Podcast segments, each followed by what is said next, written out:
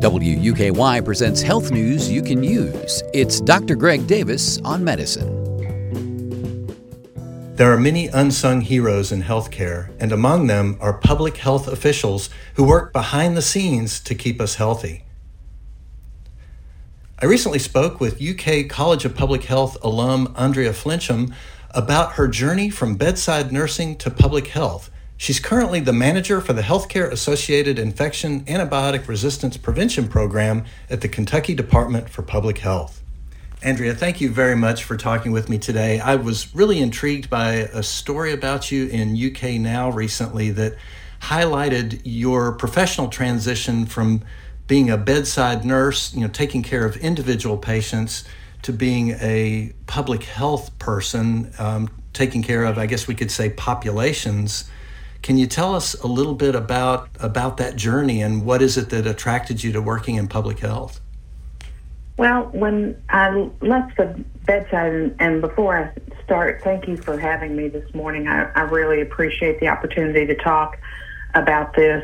Um, I uh, I worked at the bedside for about seventeen years, taking care of patients, and made the transition in the hospital to the Infection Prevention and Control Program, and became uh, an infection preventionist.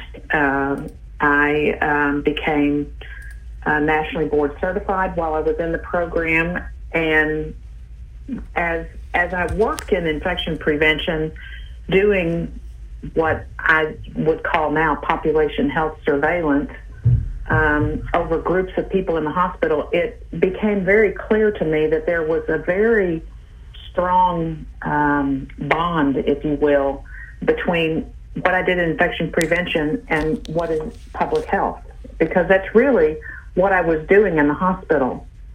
And so uh, it beca- I became very intrigued and decided to look into getting an M P H, and Uh, got into the M P H program at U K, and um, started working on my, my degree. And then during that time, right before I finished, I got recruited to come to the position that uh, in in this program that I'm working in now.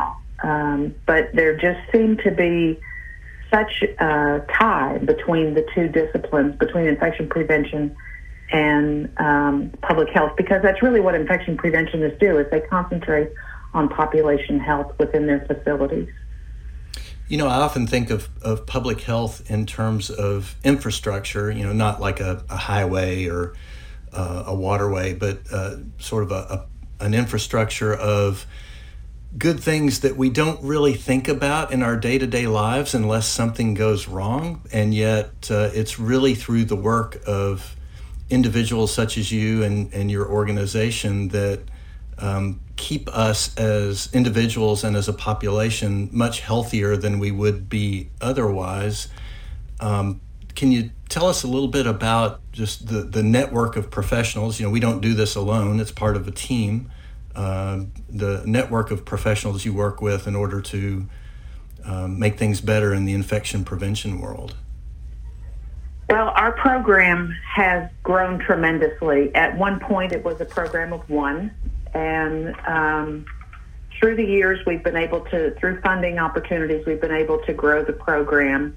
Um, currently, we have twenty-two employees, counting myself, in the H A I A R prevention program, and um, it, it consists of epidemiologists, of infection preventionists. I have um, someone who does um, a surveillance lead. I have a um, grant program coordinator, and a, a, a student intern, and then also a part-time uh, medical officer from C D C that all work together to um, to support the program.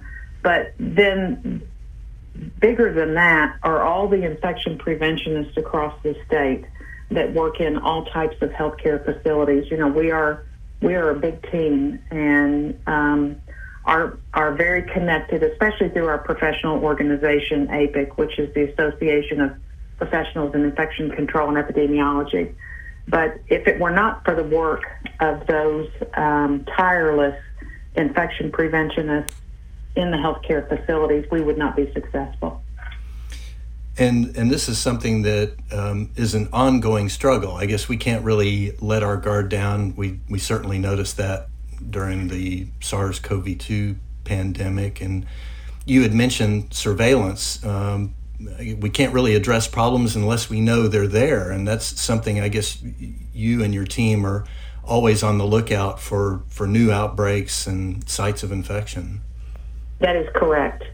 That is correct. Through our through our reporting mandate, um, we get uh, uh, quite a bit of data reported to us from healthcare facilities on um, uh, healthcare-associated infections that happen within the healthcare system, and then also on multi-drug resistant organisms that are identified.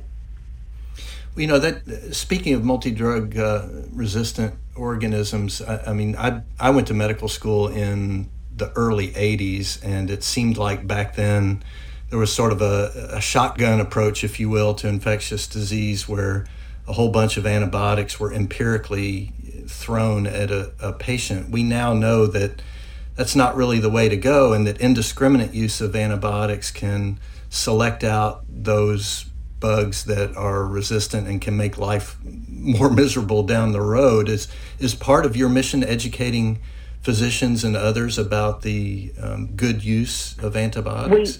We, yes, exactly. We um, have uh, in the past provided data to um, high prescribers, if you will, um, or higher prescribers, um, just letting them know um, what their prescribing rates are, and um, sending them a lot of resources.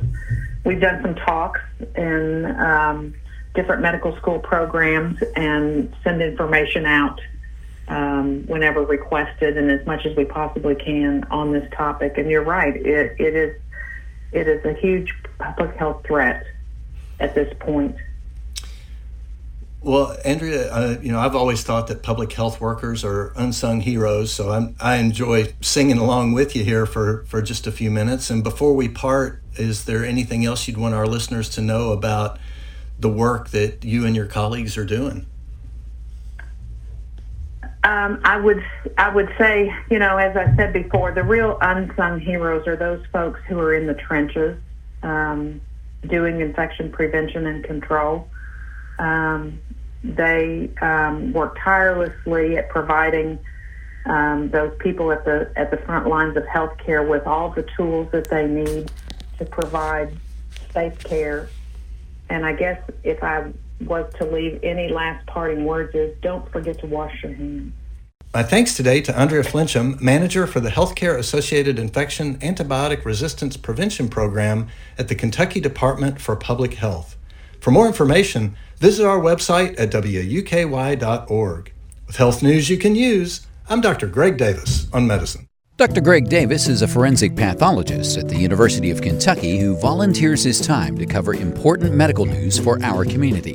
This program is available as a podcast at W U K Y dot org.